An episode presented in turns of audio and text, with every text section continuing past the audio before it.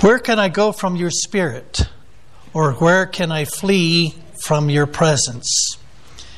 If I ascend into heaven, you are there. If I make my bed in hell or Sheol, behold, you are there. If I take the wings of the morning and dwell in the uttermost parts of the sea, even there your hand shall lead me, and your right hand shall hold me. If I say, surely the darkness will fall on me, even the night shall be light about me. Indeed, the darkness shall not hide me from you, but the night shines as the day. The darkness and light are both alike to you. Father, as we start talking about your omnipresence and your omniscience, Lord God, your everywhere presence and your all knowledge, Lord God, I pray in Jesus' name that you would help us to obtain a new concept of you, Lord God, that you are not far away and that we cannot hide ourselves from you, Lord. So speak to our hearts and think about the implications, Lord, for our own lives. And I pray that you bless this sermon, and I pray this in Jesus' name. Amen. Now, before I start going into today's message on God's omnipresence and omniscience, I want to recap last week's message very briefly with an important addition. I kind of painted a bleak picture of today's world. And today's world, there's a lot of things going on, and little of it is really good. I talked about today's world, and it's both abroad and right here in the United States of America. I mentioned that the enemies of the United States and Israel have been getting stronger and stronger, and it seems like America has been getting weaker. And it's worthy to be pointed out, though, before I give everybody kind of everybody all depressed and everything, that believe me, these two great enemies of the United States, China and Russia, are going to get theirs in the end. You know, they're both mentioned in Scripture. How many of you knew that? You know, it talks about China is referred to as the kings of the East, and they are going to be destroyed at the Battle of Armageddon. You read about that in Revelation chapter 16, verses 12 through 16. Russia is also mentioned as Gog and Magog. And if you read the 38th chapter of Ezekiel, remember I talked about the restoration of Israel to the land was found in chapter 37. And Russia is an enemy of Israel, and they are going to come into the land according to the following chapter in Ezekiel chapter 38. But they too are going to be destroyed. And there's some indication, you know, especially I believe it's verse 15, which talks about when they've been destroyed, that you go through the battlefield and mark where all the bones are located of the people that have been incinerated, and that's exactly how you would handle the bodies of people that have been destroyed in a nuclear blast. So it might indicate that they are going to be destroyed by nuclear weapons whenever it happens. Now, Israel too. Israel is going to triumph ultimately in the end. And I've got a little film clip that I want to have played here. So if you would go on ahead and kick that off, Lane.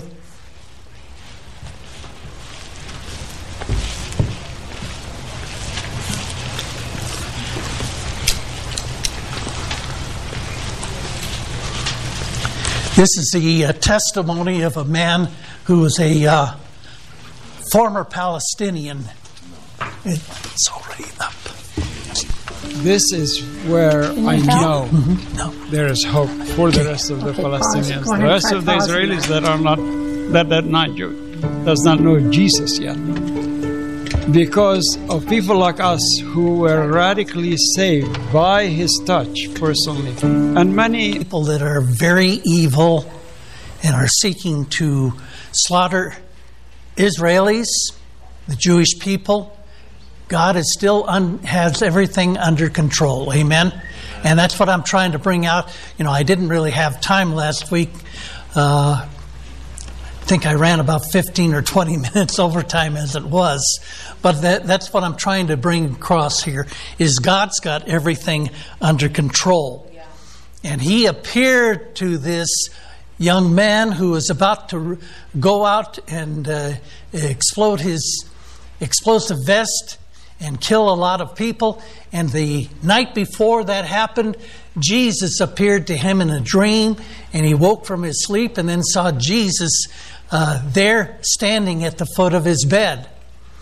And he ran out into the street, according to the testimony, saying, "Jinni, Jinni, Jinn." That comes from jinn, which is the Arab word for spirit, or, you know, specifically an evil spirit. You know, that's where we get our word genie from. You know the story of Aladdin. You know, he rubs the lamp and a genie appears. That's where that word came from. So he thought that a demon had appeared to him, but at least he did not go out. He didn't do. He did do what the apparition, who was Jesus Christ, told him and said, "This is evil. What you're about to do, don't do it." So he obeyed. You know, Jesus Christ at that point, but he had no idea who Jesus was. And it took him 2 years before he was finally approached, and they told him about Jesus, and he got saved and baptized that very same day. They baptized him in a bathtub, of all places. So it's a sign that Jesus is moving, amen? And, you know, some people might say, well, why didn't God do that with the 9/11 hijackers? You know, I don't pretend to know everything God does, but, you know, what happened with the 9/11 hijackers is the Sunday after that, you know, the churches were packed. Remember hearing that story about the churches being packed? They, you know, they wanted to seek God and find out why this had happened. You know, and we kind of had a mini revival. You know, we're in bad enough shape right now. You know, if it hadn't been for 9/11, we might be in even worse shape than what we are spiritually. And some people were embittered about what had happened with 9/11. And they asked themselves, where was God on 9/11? Well, the answer to that is God was in the same place he was when his son was crucified. Right. He's been on the throne all during that time. You know, and it should cause us to look for answers to God and have faith in him.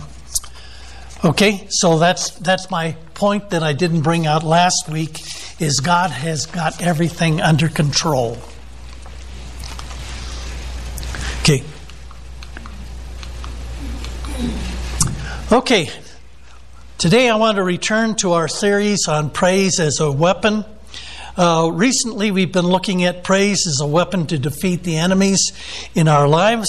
And the theme verse for this, of course, is let the high praises of God be in their mouths and a two-edged sword in their hands. Psalm 149 verse 6. And we've been, you know, we spent some weeks on thanksgiving, which is one kind of praise, but recently I've been talking a lot about adoration, where we praise God for who and what he is. And to do this, I've been going through what are called the attributes of God. These include, but are not restricted to, his love, his holiness, his justice, his faithfulness, his veracity or truthfulness, his eternity, and then what I call the omni attributes. Omni meaning all, his omnipresence, omnipotence, and omniscience. And so far we've looked at some of these attributes. We've looked at God as love, God is holy, God is faithful, God is truthful, God is eternal, and God is omnipotent, all-powerful. Today I want to talk a little bit about, I'm not going to have enough time to go through it. We've got communion at the conclusion of the service here. I want to talk about God is omnipresent and omniscient. Okay, now what do these mean? Omnipresent, what does omnipresent mean? God is everywhere. How many of you believe that God is here right now? And he's right here with you wherever you go. You can't flee from his presence, as we're going to see in just a minute. Okay, now I want to start with his omnipresence and for God to be everywhere present first, because he's got to be everywhere present before he can be omniscient. If he's not omnipresent, he wouldn't know where you are, so he couldn't be omniscient. Omniscient meaning all-knowing. He knows all things. Now, I want to say as kind of an introduction here, when I was 16 and 17, I used to belong to this youth choir. We called ourselves the Victory Singers. First Baptist Church of El Cajon, the church where I was raised at. And I remember one time the choir director sharing with us, you know, that is the rest of the choir, the fact that God is omnipresent. He's everywhere. And I approached her after the she was talking, and I asked her, you know, where does it say that God is everywhere present in the world? And I think I kind of took her aback by that question. She wasn't really prepared to answer it.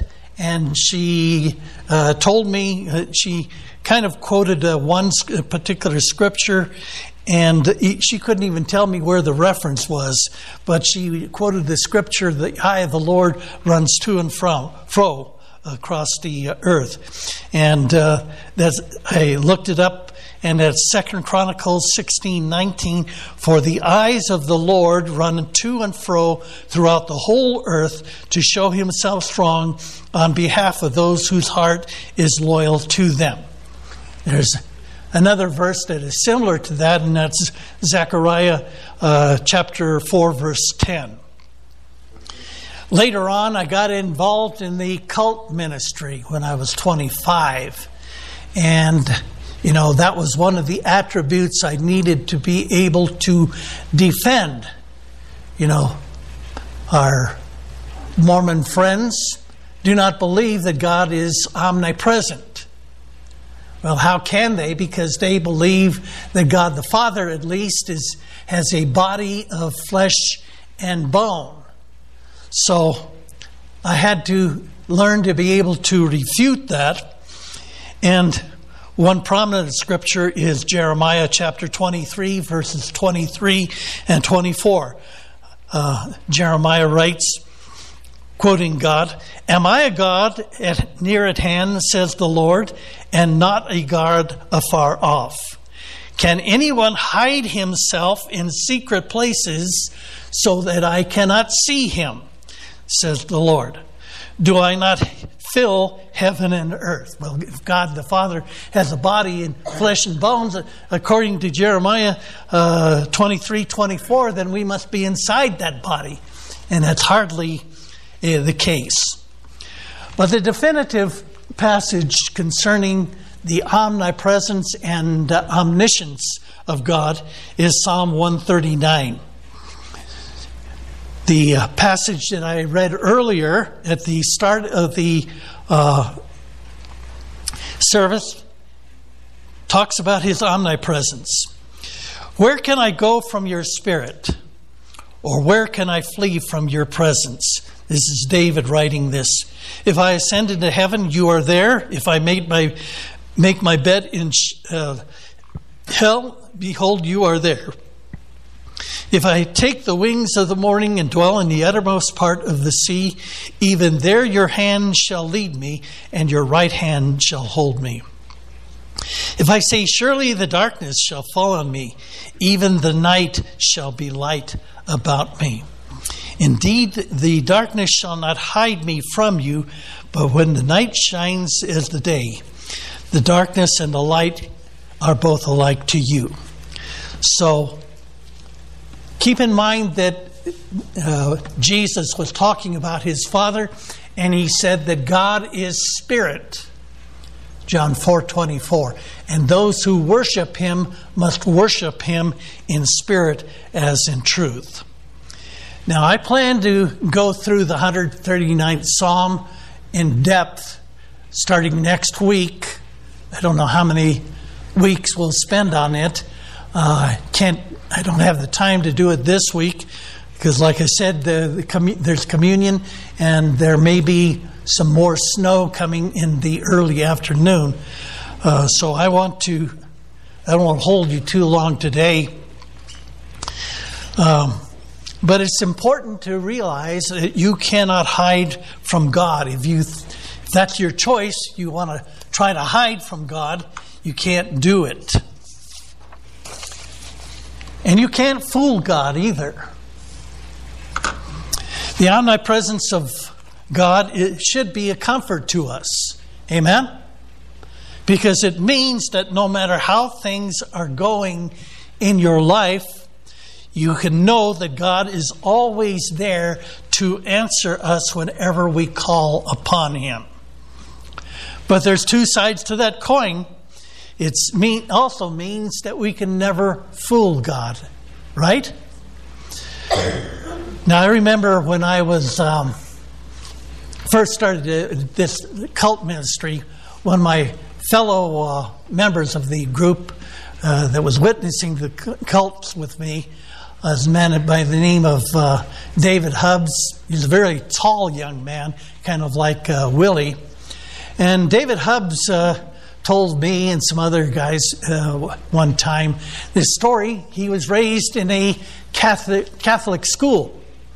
And the nuns there told him that you better be good because there's always an angel around you that is writing down these bad things that you're doing. And so he kind of told this humorous story is he decided that he was going to get away from that angel. And he jumped a few fences, ran through a few doors, and then he sat down and he looked up, and there was that angel there. Not really in that position, but he realized he couldn't get away from that angel. Now, that's all kind of theological nonsense because God is omnipresent, right? He doesn't need to send angels following you around because he knows everything anyway.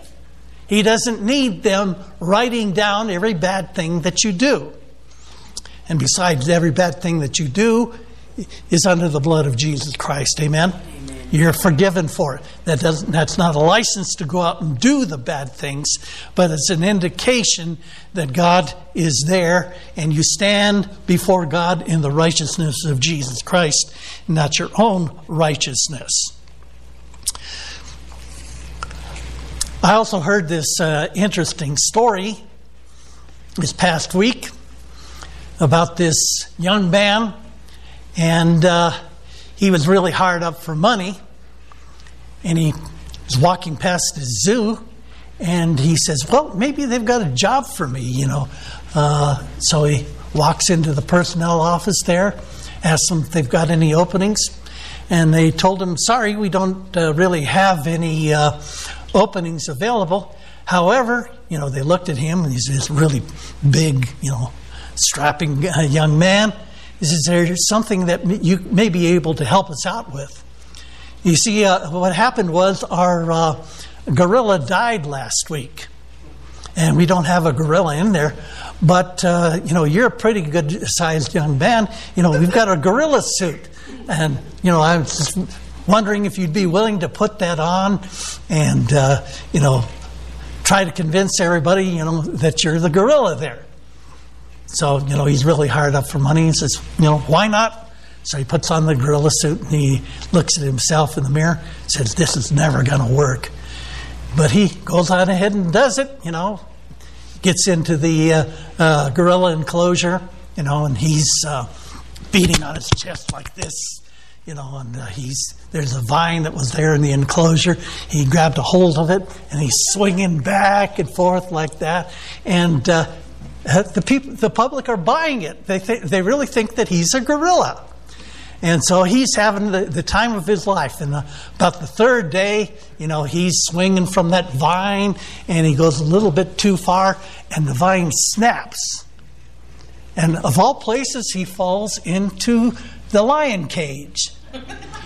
And he looks up at the lion, and the lion starts walking towards him. And he says, oh, my gosh, you know, that lion is going to just tear me to shreds. And he calls out, help, help, somebody help. And the lion walks up to him, and the lion says to him, shut up, you're going to get us both fired.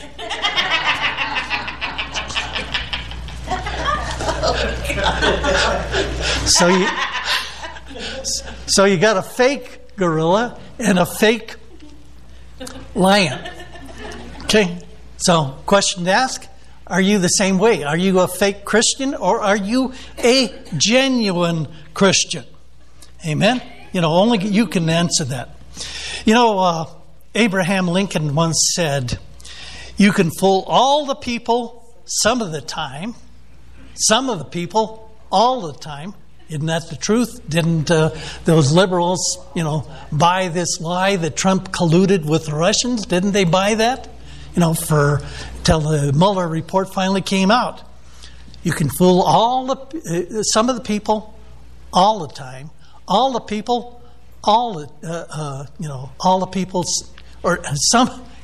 blowing it right here.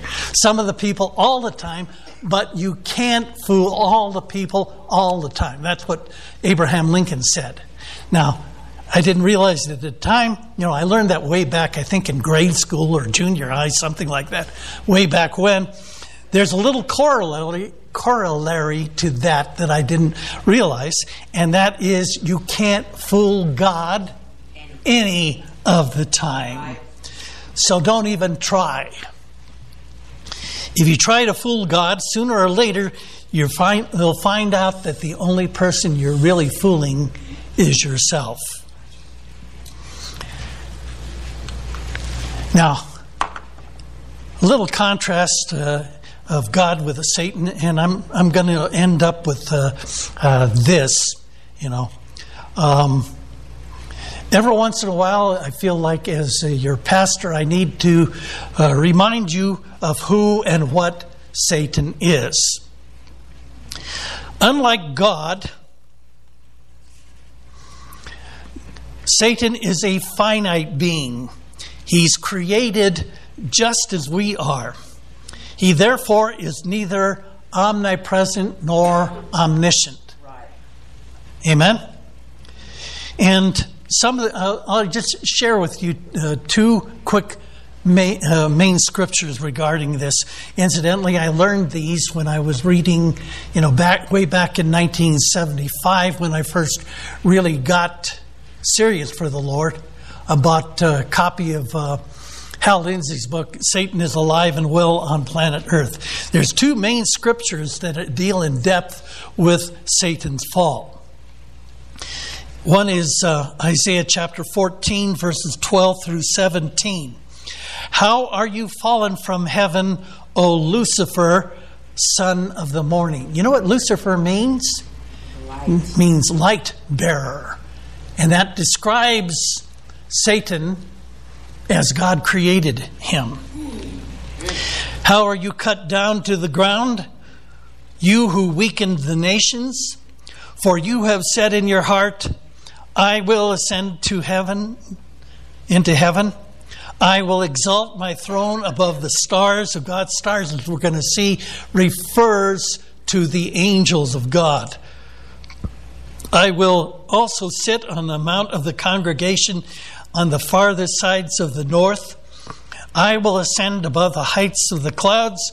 I will be like the Most High. So those are the very famous I will sayings of Satan. And really, the I will is really the source of all sin. Self-will. It's a desire to be more than God created you to be. And to be something that you are not. And you are not God. What was that temptation that Satan first delivered to Adam and Eve? You will be like God, knowing evil. And so that's really the source of all sin, is when you decide you're going to be whatever you want to be and not what God wants you to be. And you are not God. Verse 15, yet you shall be brought down to Sheol, the lowest depths of the pit. You shall be brought down. Those who see you will gaze at you and consider you, saying, is this the man who made earth tremble? Who shook kingdoms, and the world as a wilderness, and destroyed its city. You know, they look at the way that God is going to, you know, bring down Satan ultimately at the end of time, and they're going to say, is this really the guy that really, tempted us and caused so much havoc? You know, God's going to bring him low. You know, he's already been cast down to earth, but he's going to bring him low. Now, another scripture is found in Ezekiel chapter 28. Ezekiel 28 is an interesting chapter because at the beginning it talks about the prince of Tyre. Tyre is a city that is now in Lebanon. Back in ancient times it was called Phoenicia. And he talks about two men. One is called the Prince of Tyre, who scholars believe refers to the earthly ruler of the city-state of Tyre. And then he talks to the king of Tyre. And the king of Tyre was the ultimate ruling spiritual force behind the Prince of Tyre. In other words, Satan himself. And Ezekiel writes in verse 12 of chapter 28, Son of man, take up a lamentation for the king of Tyre, that is Satan himself, and say to him, thus says the Lord God, you were the seal of perfection, full of wisdom and perfect in beauty. You know, when people depict Satan, how do they depict him? They depict him, you know, this red, you know, kind of like in a union suit, you know, with horns and everything, an evil grin, mustache maybe, and a pointed tail behind him, right? That's a kind of cartoonish character. Satan doesn't look anything like that. You know, Satan tries to, you know, create these cartoonish characters so we won't believe in him. You know, that's Satan's, clever strategy maybe, is to make people think that he doesn't really exist. Satan was really probably among the most beautiful beings that God has ever created. Continuing there in verse 13 of Ezekiel chapter 28. You were in Eden, the garden of God. Every precious stone was your covering. The sardis, topaz, diamond, beryl, onyx, and jasper, sapphire, turquoise, and emerald with gold. The workmanship of your timbrels and pipes was prepared for you on the day you were created. So, you know, some scholars believe that Satan was originally appointed by God to be the worship leader up there in heaven for him. You were the anointed cherub who covers. I established you. You were on the holy mountain of God. You worked back and forth in the midst of the fiery stones. You were perfect in all your ways from the day you were created till iniquity was found in you. You know, there's also a scripture in Second Corinthians chapter 11, verses 14 and 15. It's talking about the false apostles and disguising themselves as angels of light. And it says, "No marvel, for Satan himself is transformed into an angel of light. Therefore, it is no great that if his ministers also be transformed as ministers of righteousness, whose end shall be according to their works."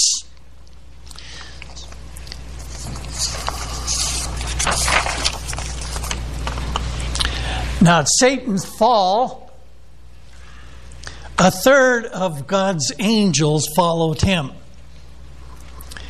Verse 3 of Revelation chapter 12. "And another sign appeared in heaven. Behold, a great fiery dragon, having 7 heads and 10 horns, and 7 diadems on his head." This is all, part of the vision that the Apostle John saw for the book of Revelation, And this is all symbolic, don't take it literally. "His tail drew a third of the stars of heaven and threw them to the earth." Verse 9 of Revelation chapter 12. "So the great dragon was cast out, that serpent of old called the devil and Satan, who deceives the whole world. He was cast to the earth, and his angels were cast out with him." So the dragon is a description of Satan. And the stars that are being spoken of there, where it says his tail drew a third of the stars of heaven and threw them to the earth, according to Job 38 verse 7, these are symbolic of the angels of heaven, or it's just another way of saying angels. So in the biblical worldview of the spirit realm, and everybody, you need to really understand the biblical worldview. You have God, who is an infinite and all-powerful being, omniscient and omnipresent, and along with his angels, it says that a third of the angels were cast down with Satan, that followed him in his rebellion. Now, what you think about what that means is that only a third of them followed Satan, and therefore 2/3 of them still remained loyal to God. So, God has twice as many angels as the devil has. Isn't that right? 2/3 as opposed to 1/3. And the last three, Satan and his angels, and even the angels of God, those are finite beings, not infinite. They are not omnipresent or omniscient as God is. Okay, so the bottom line is the devil has limited power. Well, whereas God is omnipotent, he has unlimited power. Satan has limited power. And Satan cannot make you do anything. Right. Anybody ever heard that say, the devil made me do it? Is that true? The devil cannot make you do anything. You do when you sin, you do it of your own free volition. But you can put yourself in bondage to Satan and these malevolent spirits by obeying them and falling down in a certain area of your life, falling down in sin. Repeatedly, you fall down in that, you put yourself into bondage to them. But because Satan is not omnipotent, all-powerful, nor omnipresent, all-present, nor omniscient, he delegates these responsibilities to his angels or demonic minions. Now, this is my assertion here. The Bible doesn't say one way or another. I don't believe that the devil can read your mind. I do, however, believe that he can plant thoughts in your head.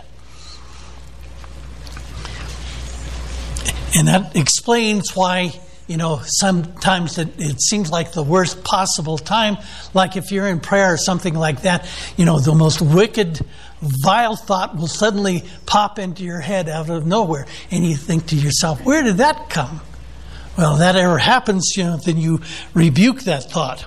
And this is probably what Paul means when he speaks of the fiery darts of the wicked one. In Ephesians chapter 6, verse 16, he says, take the shield of faith by which you can extinguish the fiery darts of the wicked one. You know, shield of faith, you know, you have faith in God, that God didn't put it there. And it's a thought that Satan is trying to lead you astray. He's trying to interrupt, you know, you're praying there, you know, fellowshipping with the Lord. He's going to want to try to, you know, do something to disrupt your concentration. And that's why also Paul tells us to take into captivity every thought and make it conform to the obedience of Christ. Incidentally, you know, this thing about the angels, what does the word say? It says that God, in Hebrews chapter 1, verse 14, are they not all ministering spirits sent forth to minister to them who should be heirs of salvation? Amen. So, you know, the angels are not there to write down your bad deeds or tempt you or put evil thoughts in your head. They are there to minister to you if you're an heir of salvation. Amen. So the bottom line is, don't fear Satan. You know, he is a being of limited power who one day is going to be brought down. And that's what the Bible tells us, right? What's it say? It says, you are of God, little children, and have overcome them. That is the malevolent spirits. Because greater is he who is in you than he that is in the world. Amen. You can tap into the unlimited resources of God. Yes. And he's always there. And he will listen to you if you will just reach out to him. Okay, so I want to wrap things up there. You know, I've got a lot more to say, but we need to get into the communion part of the service. So I would ask if you would come forward, Sarah and Freddie, to distribute the elements. Communion meditation. Theme for today is remember the omnipresence of God. And the thing to ask yourself this morning is, does everything that you think, do, and say, does that please God? Does it bring glory to God? If it brings glory to anyone else, then you need to repent of it. Okay, so go on ahead and start the communion song.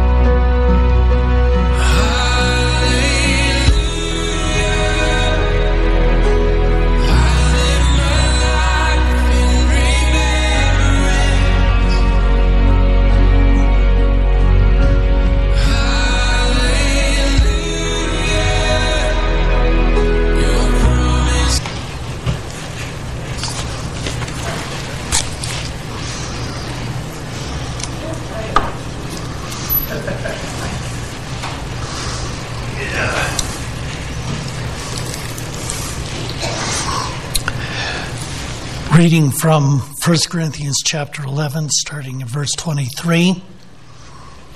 For I have received of the Lord, which also I delivered unto you, that the Lord Jesus, in the same night in which he was betrayed, took bread.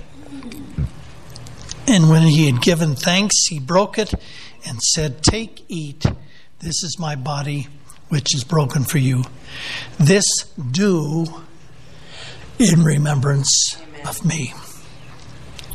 Father, we lift up the bread, Lord, which represents your body that was broken for us, Lord. And Lord, so often we just think of your hands and your feet being nailed, but there's a lot more to it.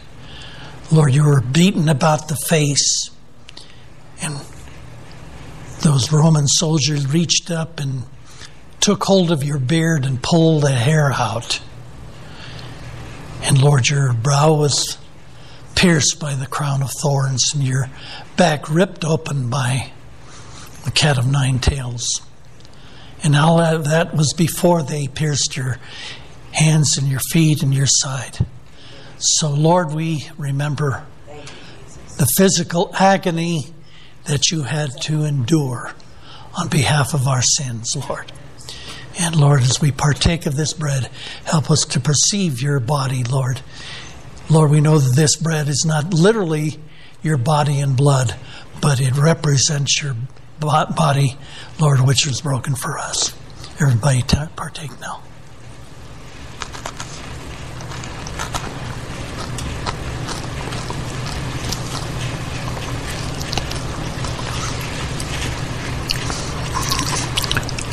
Verse 25 of 1 Corinthians chapter 11.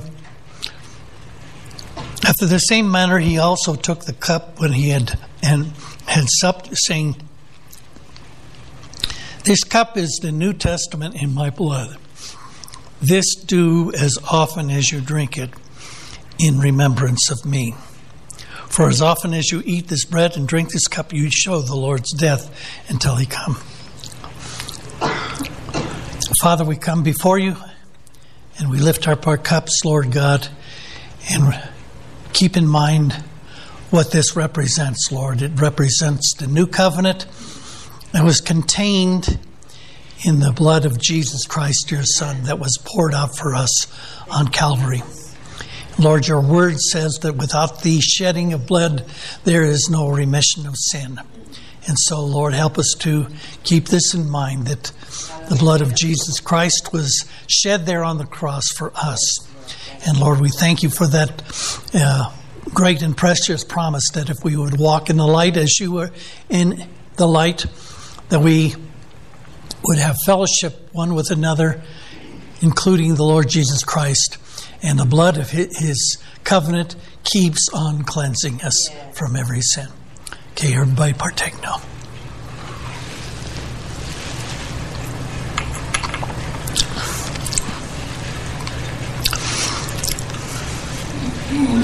Amen. Amen. Hallelujah.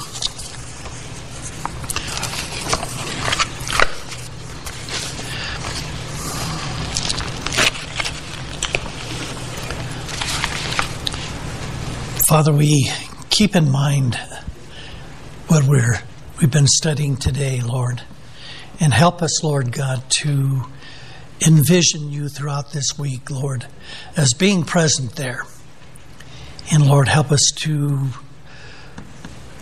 think and say and do things, Lord, that are pleasing in your sight, Lord, that glorify you and not glorify ourselves. And Lord, we thank you that